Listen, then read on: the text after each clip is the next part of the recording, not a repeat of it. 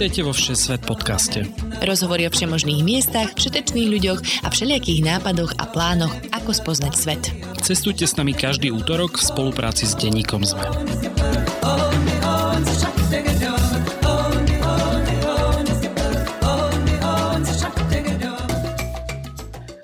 Ahojte posluchačky a poslucháči. Je tu útorok a s ním aj nová dávka cestovania vo forme Všesvet podcastu. Moje meno je Lukáš Onderčanin a dnes sa vyberieme takmer do stredu Atlantického oceána. Azorské ostrovy síce patria Portugalsku, no od portugalského pobrežia sú pomerne vzdialené. Keď sa sem však už vydáte, čakajú vás ostrovy modrých hortenzií, termálnych prameňov, sopečných kalder, dažových pralesov a čajových plantáží. Na ostrovy, ktoré dostali aj prezivku Havaj Európy, ušiel počas pandémie cestovateľ Lukáš Chovan a oslovili ho natoľko, že tam strávil aj ďalšie roky. Dnes nám porozpráva o tom, kde sa naraz okúpete v oceáne v termálnej vode, ako sa varí vo vulkanickej pare, kde vidieť na azero veľryby a prečo sú tu šťastné kravy.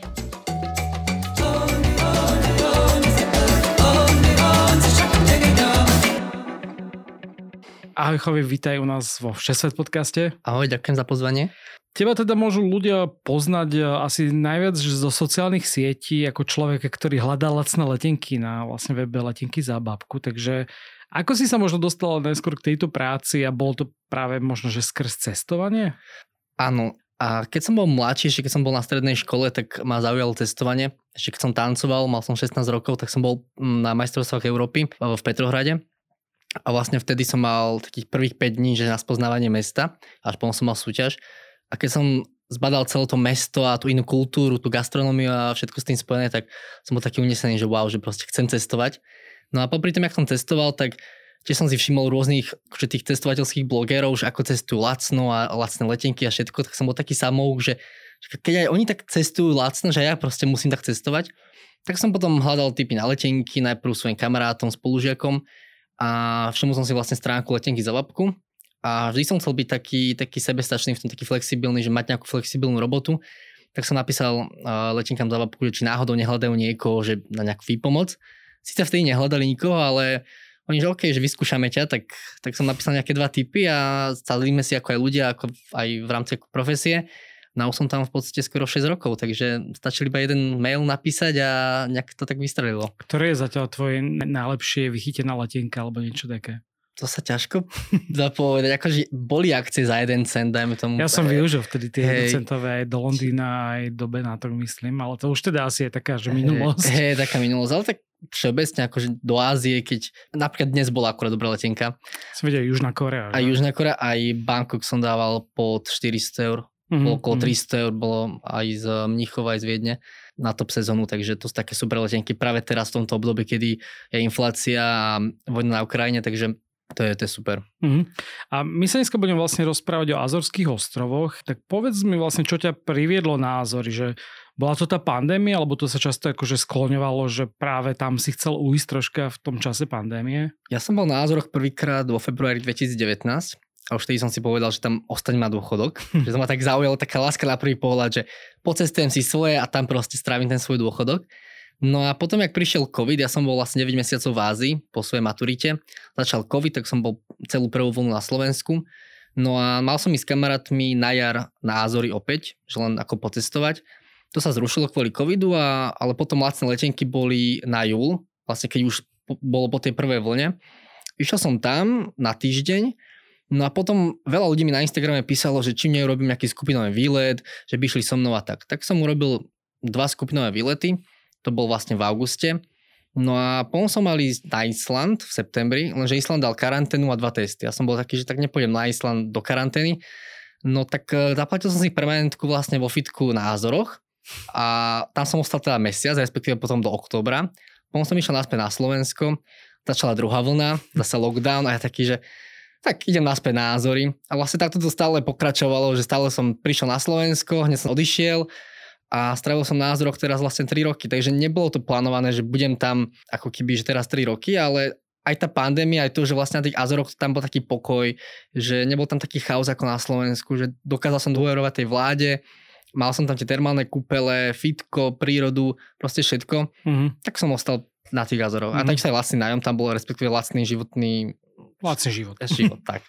Ja sa pod vlastne chcel spýtať, že či aktuálne považuješ tie Azory za svoj domov, ale ty si povedal, že už tam vlastne aktuálne nebývaš. Akože v srdci je to stále taký ten môj domov, že uh, s tým, že som aj rezident oficiálne, takže som taký, že Azorčan mm-hmm. stále a určite sa tam budem vrácať, ale momentálne na život asi už nie. Že skôr na ten reálny dôchodok, keď naozaj budem.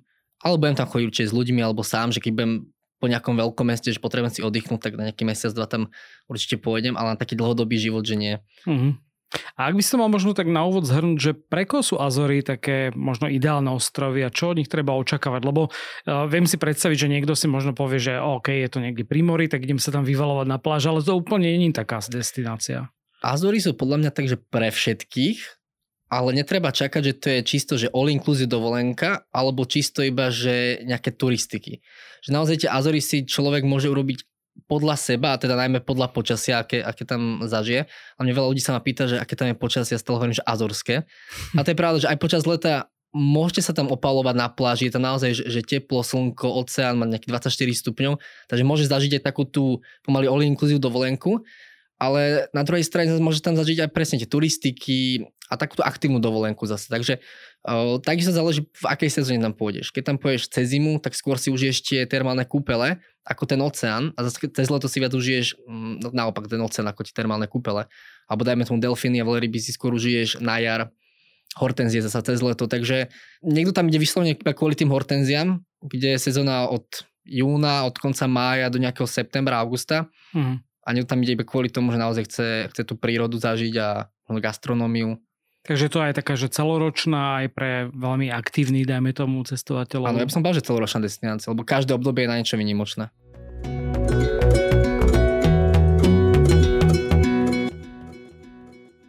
Azorské ostrovy sa vlastne skladajú z 9 ostrovov. My si dneska skúsime prejsť teda hlavne ten hlavný ostrov, pretože tam predpokladám, že aj najviac cestovateľov smeruje priamo z Európy, lebo tam sa aj no. lieta. Ale skúsime veľmi stručne teda prejsť aj tie ostatné ostrovy. Ale teda začneme na tom ostrove São Miguel, kde sa nachádza vlastne aj hlavné mesto Ponta Delgada a kde si sa aj ty usadil. Takže kde si sa ty napríklad že najviac zdržiaval? Bolo to práve v tomto hlavnom meste? Áno, ja som bol priamo v Ponta Delgada, mesto, čo vlastne hlavné mesto Azorských ostrovov.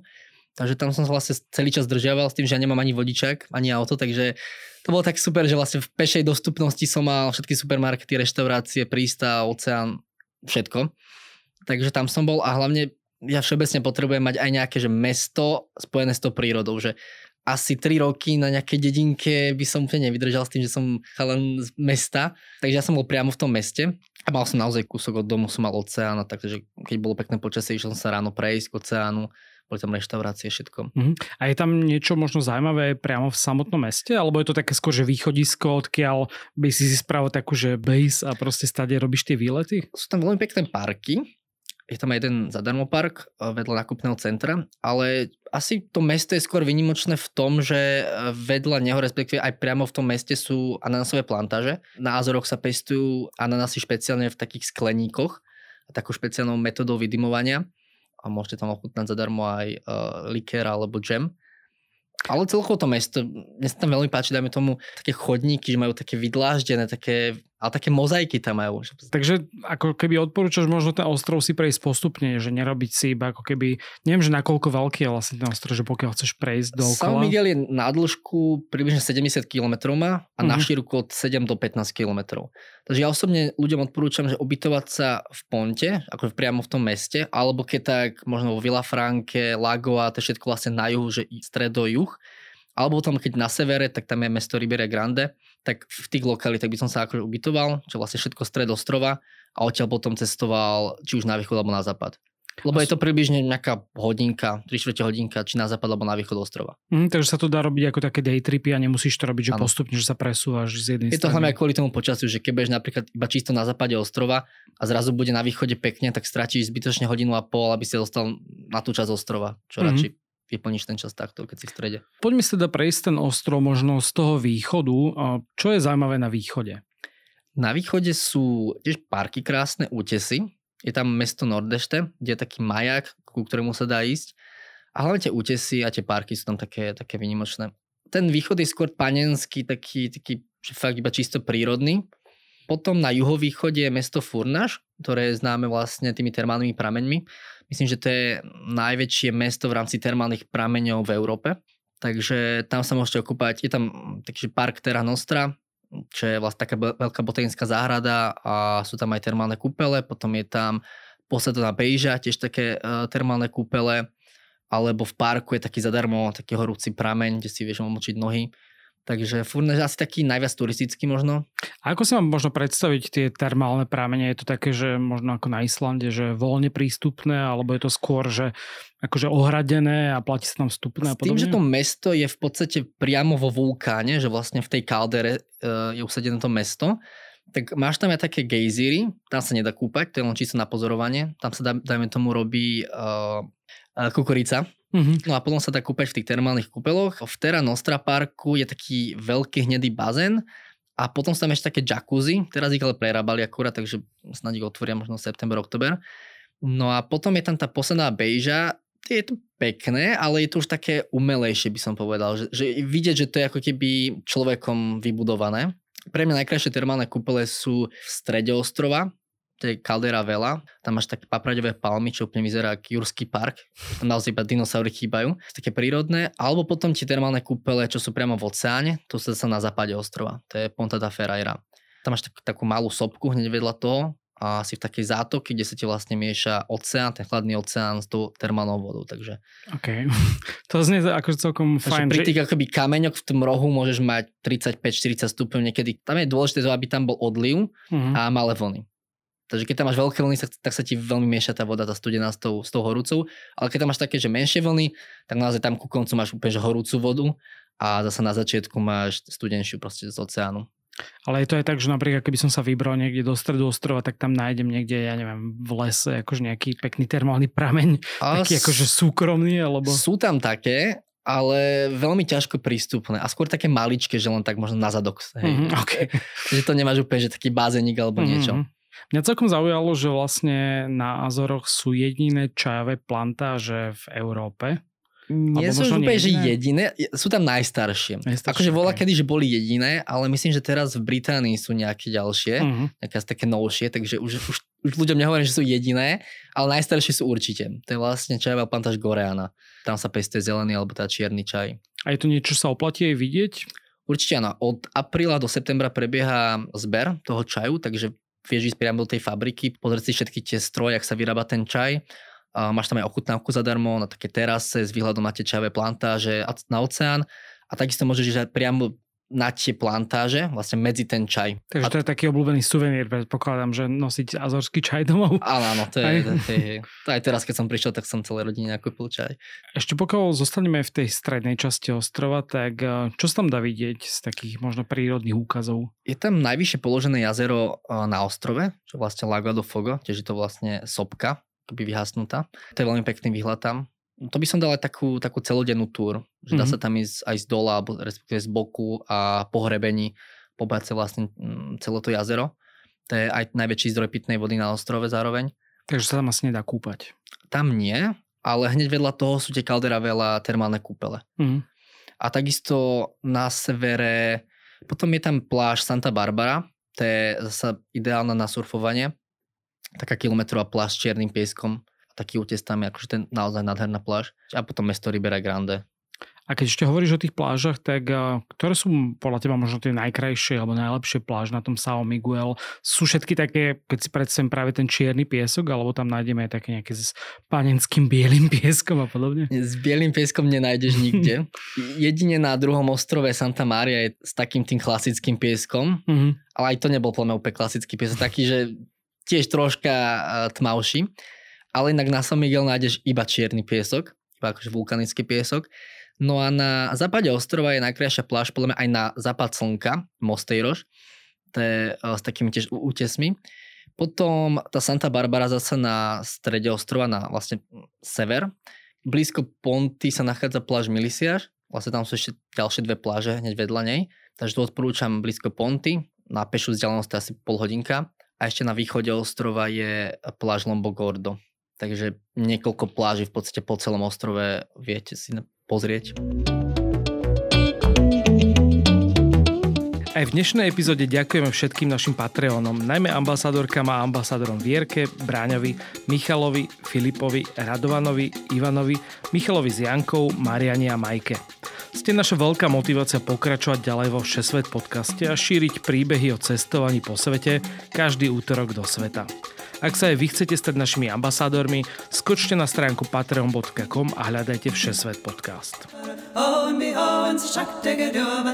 Keď chcete takú tú známu Instagramu fotku, ktorú má asi podľa mňa, že každý človek, ktorý išiel na Azory, ten úzučký chodník no, vedúci, hej, pomedzi tie jazera a tie kaldery teda, tak kam musím ísť kvôli Áno, tomu? To musíš na západ ostrova, vlastne do oblasti alebo do mesta Sete Cidades a tam je taká vyhliadka, že Boka do Inferno alebo Grot do Inferno, mm-hmm. to rôzne názvy a to zaparkuješ vlastne na parkovisku a odčeliš asi takú 10 minútovú prechádzku v lese a na tie schody vlastne. Že to nie je asi nejaká celodenná turistika, že nie, je to nie. prispôsobené na to, že tam človek spraví fotku a ide ďalej. Tak Azory sú v tomto také úžasné, že vlastne sú prispôsobené každému, že aj tým, ktorí chcú čisto iba turistiky, takže vieš si to aj vyšlapať z, z rôznych uhlov a takisto vieš tam prísť proste autom a hneď mať nejakú vyhliadku alebo ísť pešo 10 minút maximálne po nejakej rovine alebo miernom kopci a a zažiť ten výhľad. A nie je to tam prepchaté turistami? Lebo je to naozaj také, že známe, že viem si predstaviť, že tam prídeš a budeš možno sklamaný, že tam budeš stať v rade na nejakú fotku. Akože takmer celý rok nie, len problém tých Azorov je presne to počasie, že častokrát ľudia tam prídu na týždeň, 5 dní alebo 6 dní z toho je tam hmla, lebo vlastne na tomto mieste je nejakých 200 dní v roku hmla mm. a na tom Lagoa do Fogo, na tom jazere, dajme tomu, je bez hmly iba 60 dní v roku v priemere. Takže musím mať šťastie aj na, na to počasie. No a keď sa stane to, čo sa dal, dajme tomu aj toto leto, že bolo 6 dní zle počasie, potom bol akurát víkend, respektíve nedela, kedy aj miesty majú voľno, akurát tú nedelu bolo pekné počasie po tom týždni, tak tam sa všetci nahrnuli. Ešte bola vlastne hlavná sezóna alebo leto. Takže áno, vtedy tam bolo naozaj že veľa ľudí, ale všeobecne počas roka tam je naozaj málo ľudí. Dokonca pred rokom v júli som tam bol sám úplne, že mm-hmm. na mhm. západ slnka som tam išiel a sám som tam bol. Alebo keď tam bol DJ EKG, hral tam svoj set, tak tiež sme tam boli prakticky sami a to bol jún. Mm-hmm. A máš nejaký typ na možno miesto, ktoré je že podobné, ale nie je to úplne toto najturistickejšie? Ak chceš mať podobný výhľad napríklad na tie jazera? hneď ako je ten chodník, tak ak si na tom chodníku, tak pôjdeš iba doľava o pár metrov ďalej a tam sú tiež rovnaké útesy, len tam nie je ten chodník. Mm-hmm. A máš prakticky rovnaký výhľad, ale úplne, že s minimum ľudí, prakticky, že bez ľudí. Vždy, keď tam idem s ľuďmi, s nejakými, že zabočím doľava a vidia ma, tak hneď všetci ma nasledujú, takže potom aj ostatní tam idú, ale inak tam je najmenej ľudí. Mm-hmm. A ešte ma celkom zaujalo, že vlastne v blízkosti tohto miesta je taký starý opustený hotel. Tak ako je to s prístupom do toho hotela? Ešte stále tam teda je? Alebo to Je to vlastne taký zbúrať? azorský Titanic, lebo mm-hmm. vlastne ten hotel to bol druhý 5 hotel na ostrove São Miguel, respektíve na celých Azoroch. Ten prvý 5 ešte stále funguje, ale už má o jednu hviezdičku menej. No už jak stavali ten hotel, tak mal finančné problémy, respektíve tá spoločnosť mala finančné problémy No a postavili ten hotel akurát na vyhliadke a na mieste, kde, jak som povedal, je 200 dní v roku hmla. A s tým, že v tých 90 rokoch boli Azory ešte úplne turisticky v plienkach, že naozaj nikto ich nepoznal, tak samozrejme, že uh, ako bol ten hotel otvorený necelé dva roky, ale skrachoval. No a potom tam vraj prišla nejaká firma z Madeiry, že hotel nejako zrekonštruuje a že sa bude o neho starať bol tam nejaký SBS s obsom, ktorého vlastne akože platili za, za to stráženie a všetky peniaze vlastne minuli na to. A myslím, že v roku 2010 ten hotel ako keby úplne že zbankrotoval a ľudia to proste vyrabovali. Mm-hmm. A vraj to akože kúpila potom nejaká firma z Číny alebo niečo od covidu, ale vôbec sa s tým nič nerobí. No a momentálne to slúži ako taká uh, zakázaná turistická atrakcia, že v podstate to nie je úplne, že, že legálne, že tam ísť ale všetci tam proste chodia. tak v Černobyle tiež nesmieš ísť do budova. Všetci Hej. chodia do tých budov. Takže zaparkuješ v podstate na tej výhliadke Vista do Rej a tam je hneď ten hotel, s tým, že z bočnej strany, respektíve zo zadnej strany ako bol tam pol alebo také oplotenie, samozrejme ľudia tam už urobili dvere, vylamali to tam celé, takže dá sa tam akože dostať aj priamo na strechu, z tej strechy je akože naozaj nádherný výhľad, dokonca oveľa krajšie ako z tej výhliadky oficiálnej.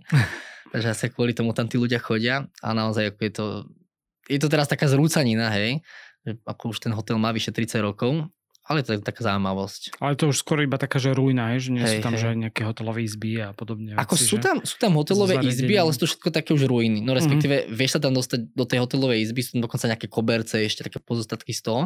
Ale z tých hotelových izieb je úžasný výhľad. Akože keď naozaj vyjde výhľad, tak to máš jak z obrázku namalované. A A keby som mal povedať možno nejaké tvoje najobľúbenejšie miesto na tom ostrove San Miguel, tak kde to je?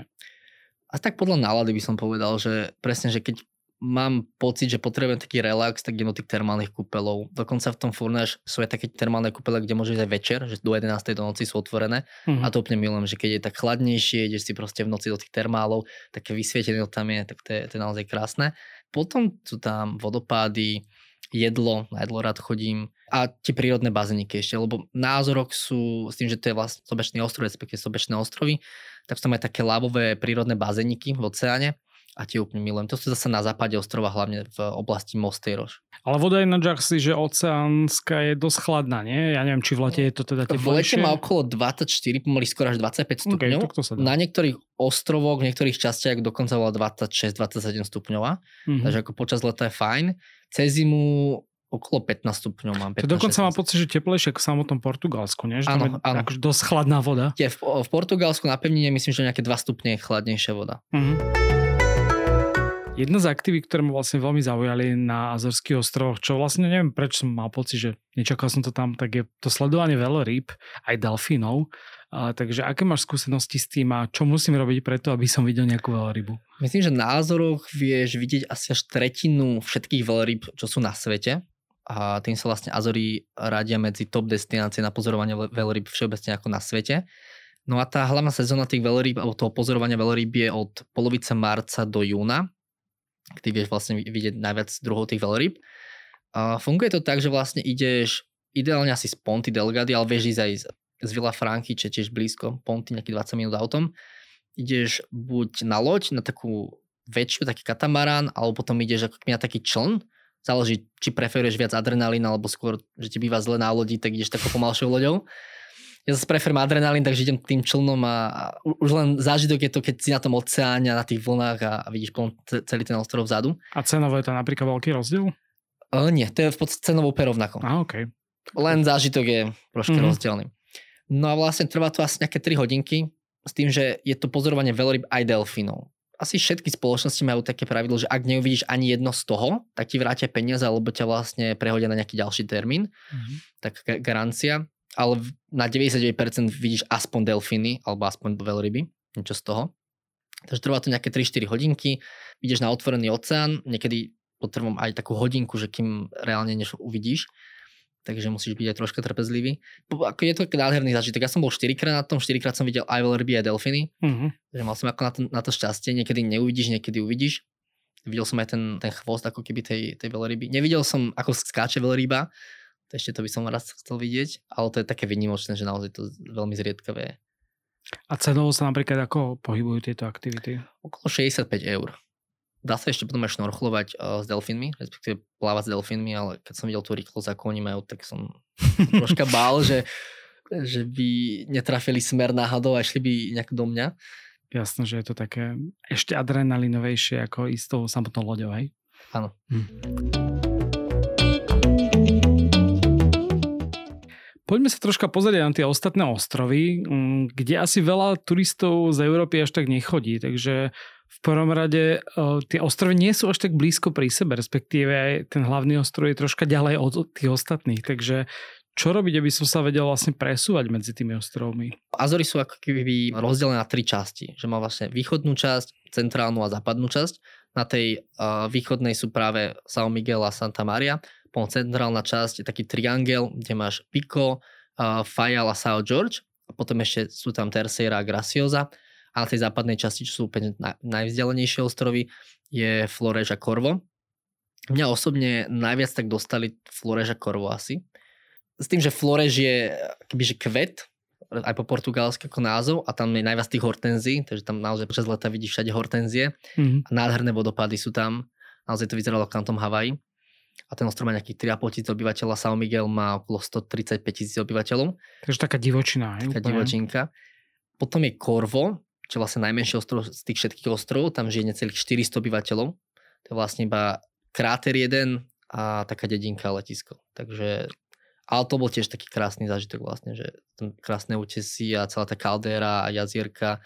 Je to síce maličké, ale, ale také, taký wow efekt mi to dalo. Hm. A medzi tými ostrovmi sa teda prelietava, alebo sa tam chodí loďami nejakými rýchlymi? So San Miguel môžeš iba letecky na ostatné ostrovy, ale dajme tomu, keď pôjdeš do tej centrálnej časti, že pôjdeš na Pico, tak z Pika vieš ísť na Faja alebo na Sao George loďou, trajektom, mm-hmm. vlastne celoročne. Takže do San Miguel iba letecky, ale potom medzi ostrovmi vieš ísť aj loďou. Takisto môžeš ísť na Floreš a odtiaľ na, na Krvo loďou. A cenovo sa to ako pohybuje? Lebo ja som napríklad videl, neviem, či teda som to správne čítal, ty ako rezident máš nejaké lacnejšie letenky? Normálna cena za spiatočný let je asi okolo 150 eur. Čo je ináč niekedy podobne ako zo samotnej Európy, nie? Áno. Uh-huh. A ja mám ako rezident za 60 eur maximálne. Okay. Väčšinou platím okolo 55 eur spiatočne. Nie, niekedy tie letenky stojí, že 180 eur a tak, ale tak väčšinou okolo tých 150 spiatočne. Takže mám takú takú zľavu. Takisto aj tie termálne kúpele, tie Caldera Velha mám ako rezident zadarmo. A tie lode stojí okolo 3,5 eur, 5 eur do 10 eur. Čo sa z tých zvyšných ostrovov možno najviac oplatí vidieť, ak máš nejaký taký obmedzený čas, tak odporúčal by si niekomu, že začne na tom Sao Miguel a potom, ja neviem, ešte obetovať nejakých 4 dní napríklad tej centrálnej časti? Ja by som išiel určite na Pico ostrov, jednak aj kvôli tomu, že práve na tom Piku sa vyrába víno, také špeciálne, ktoré je na tých lávových kameňoch. Uh-huh. A takisto je tam uh, najvyšší vrch Portugalska, vlastne sopka Pico. To je celkom zaujímavé, že najvyšší vrch Portugalska vlastne v strede Atlantiku. Presne. A tam som aj bol vlastne toto leto, že som išiel hore na výstup na, na tú sopku Pico a tam som aj prespal. Počas sezóny tam vieš prespať a iba nejakých 36 ľudí tam môže tam prespať vlastne počas noci. A je to akože nejaký náročný trek? Predpokladám, že si tam spal v stane alebo bez stanu úplne? Hej? V stane, alebo je to vo výške 2300 metrov. Tá celá cesta, celá túra je necelých 4 km, ale sa prevýšenie okolo 1100 metrov. Uh-huh. Takže celkom akože náročná túra, skôr na to prevýšenie. Ja som to dal po 3 hodiny hore a po 2 hodiny dole. A tak väčšinou, dajme tomu, také 3 hodiny to trvá. A klasické azorské šialené počasie, že máš tam všetko. ale akože zvládnu to, to asi všetci. Ale je to veľmi pekný zážitok byť vlastne akoby na vrchole Portugalska doslova. Ešte keby sme sa pozreli medzi tými ako centrálnymi ostrovy, tak je tam ten ostrov Terceira, neviem čo dobre Terceira, tam je americká vojenská základňa. OK. Tým je to možno troška zaujímavé. Mňa osobne Terceira až tak nezaujala. Akože sú tam krásne také zelené polia. Je tam pekná taká vyhasnutá sopka tiež, vlastne do ktorej ideš dovnútra. Mm, to vyzerá a... ako, že je jaskyňa. Áno, áno, áno, je tam aj jaskyňa. Okay. Že je to vlastne aj jaskyňa a pozrieš sa potom hore a máš taký keby komín, že vlastne si priamo v sopke, že to, to, to vyzerá tak. Takže to bolo pekné, ale viac wow efekt som mal z toho Floreža Korvo, prípadne z toho Pika. A potom tie zvyšné dva ostrovy už sú asi troška tak od ruky, že pokiaľ máte málo času, tak asi to úplne až na druhý výlet. Hey, ja každému hovorím, že Sao Miguel je tak na týždeň, uh-huh. Takže keď ľudia majú, dajme tomu, dva týždne, tak potom odporúčam cestovať, že San Miguel plus nejaké ďalšie dva ostrovy.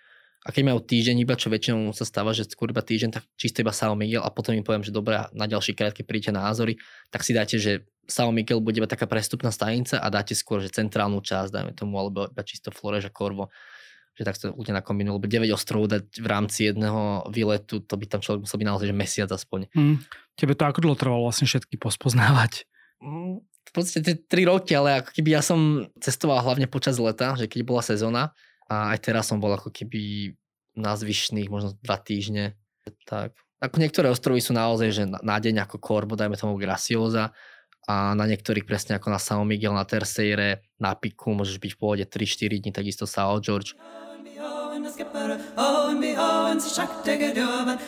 Poďme troška na tú logistiku, ako sa vlastne názor pohybovať, ako sa tam dostať. Tak eh, v prvom rade, ako sa tam možno, že najlepšie letí? Ty si odborník na letenky, takže aké sú možno priemerné ceny leteniek a viem sa tam dostať jednoducho aj zo Slovenska alebo teda z okolitých krajín? Bolo na tie letenky lepšie obdobie, teraz je to troška zložitejšie kvôli tomu, že v podstate myslím, že pred rokom aj niečo Vizer odišiel z Viedne, čo sa týka linky Viedeň, Porto a Viedeň, Lisabon. Uh-huh tým pádom vlastne teraz Rainer a, a Tapko tam majú monopol na tom viedenskom letisku, majú drahé letenky, čo je taký úplný základ toho celého. Takisto teraz Rainer mal taký boj s azorskou vládou, lebo v podstate azorská vláda podporuje svoju spoločnosť leteckú, portugalská sa Tapko podporuje a keby Rainer tam ostal taký medzi, že nemal takú tú podporu dostatočnú, tak sa stalo to, že vlastne teraz zrušili niekoľko liniek na zimnú sezónu a takisto na, na tú zimnú sezónu ako keby obmedzili už tie linky, ktoré boli uh, aj do Lisabona, aj do Porta, že budú iba 4 krát týždenne.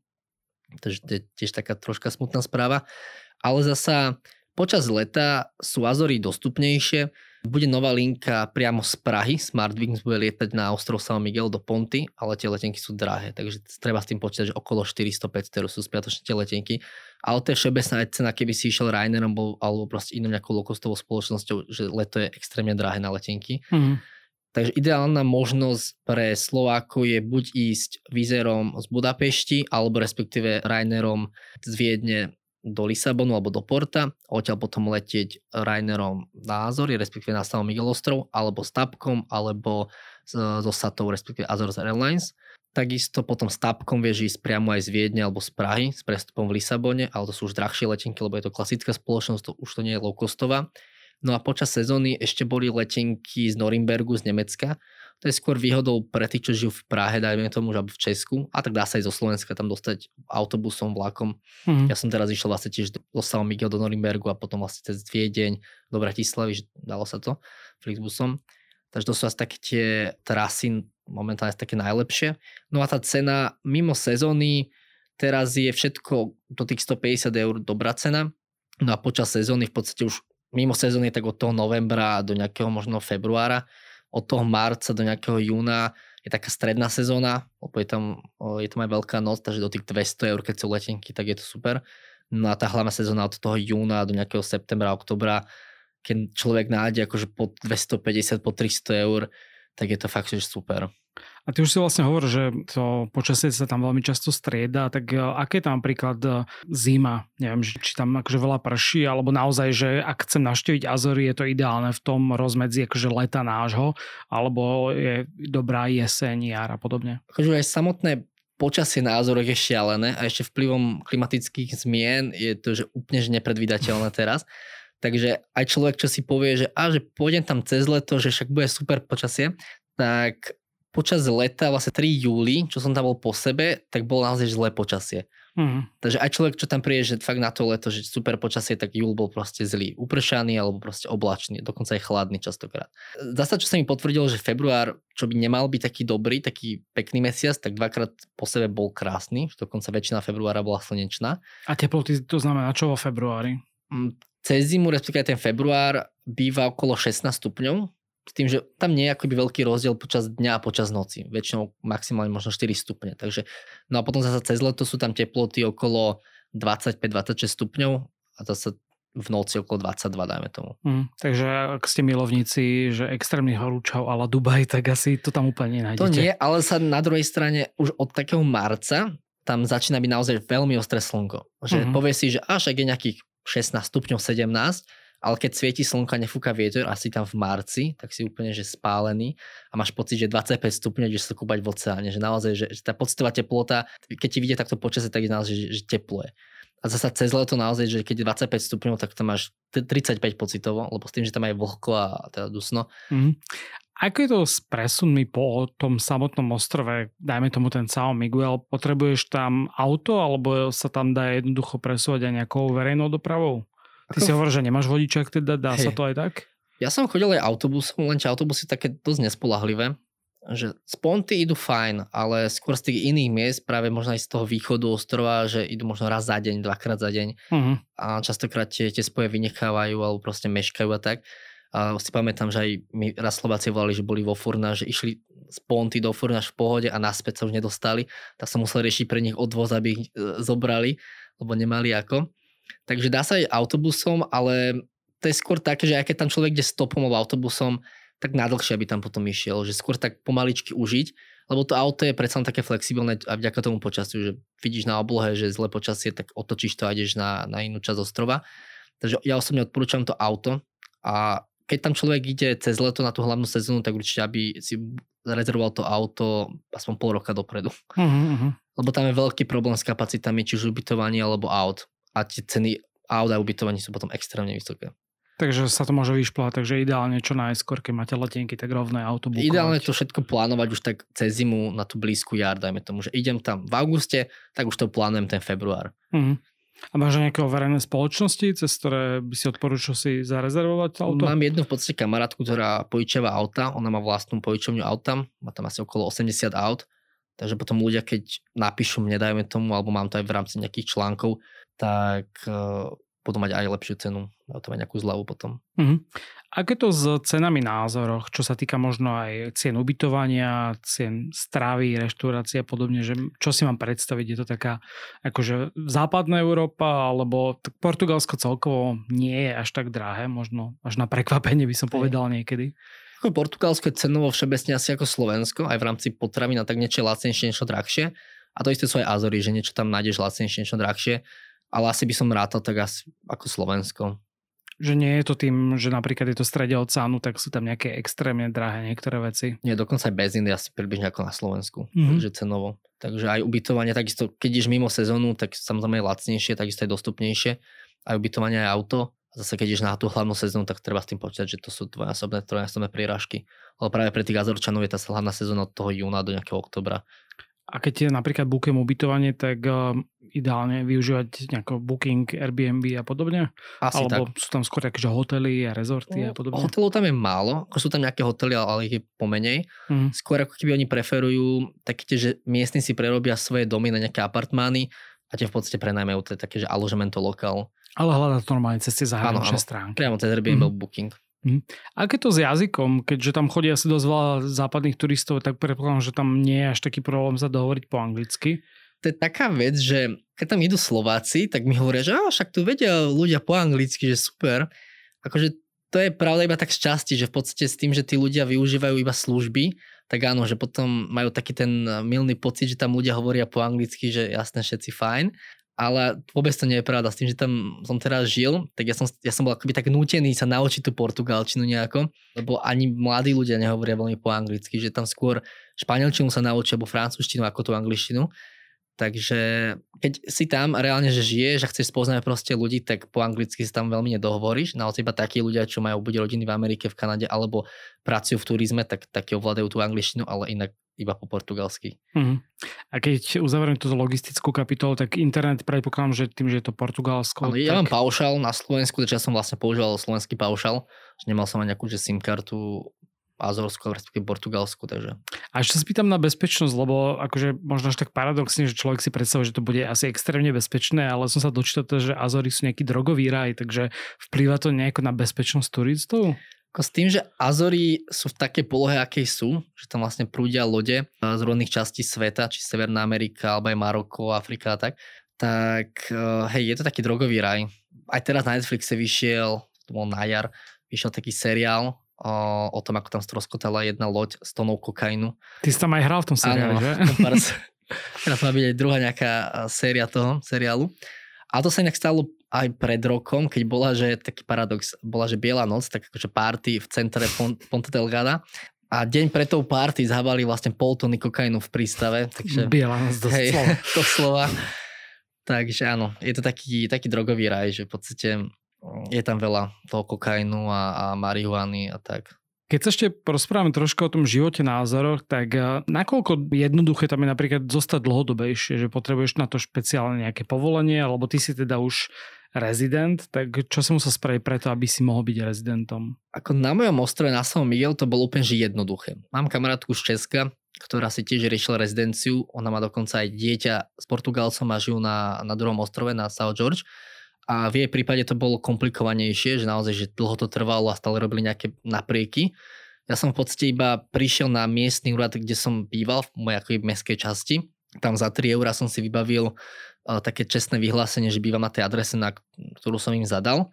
Potom s tým čestným vyhlásením som išiel na finančné oddelenie, kde mi dali chyby daňové číslo. No a s tým daňovým číslom a s tým čestným vyhlásením som potom išiel na miestny úrad celých Azorov No a tam za 15 eur mi vlastne vybavili tú rezidenciu. Jasné, že pýtali sa na mňa, či tam mám nejakú rodinu, či pracujem, študujem a tak. Všetko som povedal, že proste, že nie, že som tu len taký pristahovalec.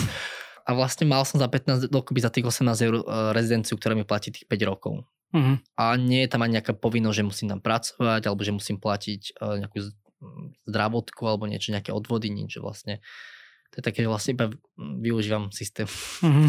Výhody, napríklad Výhody. Ale zase, akože, ale zase ja som mi tam akoby priniesol veľa Slovákov, takže s tým, že neplatím do nejaké dane, alebo teda nemusím, tak aspoň veľa ľudí potom, čo tam prišlo, tak, tak investovali do toho. Mm. A je to taká ideálna destinácia, dajme tomu, že pre digitálnych nomadov? Mm, ak si skôr taký introvert, že máš rád prírodu a zase nie je úplne taká tá socializácia, ale pracuješ online, tak áno. Ale asi keď, keď chceš skôr také nejaké párty a spoznávačky nových ľudí a všetko, tak asi skôr nie. A ty už si hovoril možno, že ten nočný život tam asi není úplne akože pre niekoho, kto stále chce na party, takže je tam nejaký nočný život? Ako je tam, dokonca boli nejakí ľudia z Prešova, čo vlastne Prešov je, neviem, či má 90 tisíc obyvateľov alebo koľko, že proste väčšie mesto ako, ako São Miguel. A tam mi povedali, že mali dva nočné kluby, my máme 5 nočných klubov v meste, takže máme možno si lepší nočný život ako v Prešove. Ale áno, no, je tam 5 nočných klubov a hlavne každý pozná každého, vieš, to je taká veľká dedina v podstate, takže to nie je také, keď bol som teraz v Riu alebo v New Yorku, že na jednej ulici je v podstate násobok klubov oproti jazorom a naozaj tu pozná každý každého. Ale dá sa tam Takže dá sa, jasné. A hlavne treba byť pripravený na to, že všeobecne v týchto južanských krajinách tí ľudia žijú tak neskoro v noci, hej, že že bežne uh, je na našom klube napísané, že začína party, dáme tomu, že od polnoci do 8 rána a neskôr. Okay. Čo u nás je nepredstaviteľné, že, ideš, že si na party, že do 8, do 9, do 10. Hej, že, a potom idú na raňajky a spať. Hej. Ale tak im začína všeobecne aj večer okolo 8, 9 a potom party okolo 1, 2 v noci. Takže hmm.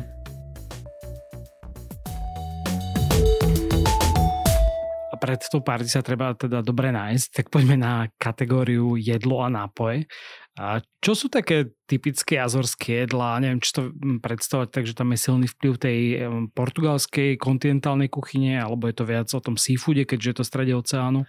Ja by som povedal, že taký mix toho, že zároveň aj tie morské plody, sú tam výborné chobotnice, krevety, tuňakový steak, vlastne celkovo ryby, hociaké. A takisto je meso, potom sa stejky. Azory sú dosť také stejkové. Azory majú aj taký svoj špeciálny steak, vlastne s takou omáčkou robenou na bielom víne, paprike a cesnaku s ranolkami a volským okom na vrchu. Takže taký tradičný steak. To, to sa vlastne, to čo som spomínal v úvode, že preto sa hovorí, že teda na Azoro žijú tie akože šťastné kravy. Alebo... To, to nie úplne, ale akože, áno, máš aj uh, mliečné výrobky, že veľa mliečných výrobkov, sírov, v podstate väčšina produkcie sírov z celého Portugalska, okolo 50-70%, pochádza práve z Azorov. Ok, tak to musí byť naozaj dosť tých kráv. Je to, ako čo som sa niekto dozvedel, že vraj asi dvojnásobok ako je počet obyvateľov. Mm-hmm. Takže Azory majú okolo 240 tisíc obyvateľov, tak dajme tomu no, pol milióna viac kráv. Takže, a šťastných. A šťastných. Najmä teda šťastných kvôli tomu, že, že žijú v takom prostredí, že keď vidím tie lúky, tam tie pasienky a naozaj, že výhľad na oceán a úplne tak a krásne vyzerajú tie kravy, také bielo-čierne, tak stále si poviem, že tak keď ti niekto povie, že si krava, tak si spomínate Azorské, aký majú krásny život tam, taký nič nemusia riešiť a všade tráva, zeleň, takže taký kompliment v podstate potom. A ešte si vlastne na začiatku spomínal eh, taký ten mesový tanier, ktorý sa práve robí v tej horúcej vulkanickej pare, takže Aha. vieš mi nejako vysvetliť, to je vlastne čo to je? v tom meste Furnáš, pri jazere uh, Furnáš, tam sú také horúce gejzery termálne, tam sa vykúpe taká diera a do hrnca sa dá viacero druhov mesa, či bravčové, hovedzie, kuracie, alebo aj také krvavničky, klobása, takisto aj zelenina, nejaká kapusta, mrkva, hocičo. A potom rýža. To sa dá všetko vlastne do hrnca na nejakých 5 až 7 hodín. Na tej vulkanickej pare sa to vlastne tak dusí. A to je vlastne jedlo kozido. To samotné kozido je už tradičné jedlo Portugalska a to je akože špeciálne jedlo, že kozido das furnáš, akože priamo z toho mesta s tým, že to je na tej vulkanickej pare. A chutí to s tým, že tak na pare, akože chutí to jak, jak náš vývar slovenský, len s tým, že my jeme skôr ako keby tú šťabu, že ako polievku a oni to majú skôr ako keby to husté, že, že vlastne tú zeleninu a tú rýžu a s tým mesom. Mm. Takže nič pre vegetariánov. Mm, ako môže sa tú kapustu a tak, ale asi to bolo myslím, že zmiešané s tým mesom, takže... Mm.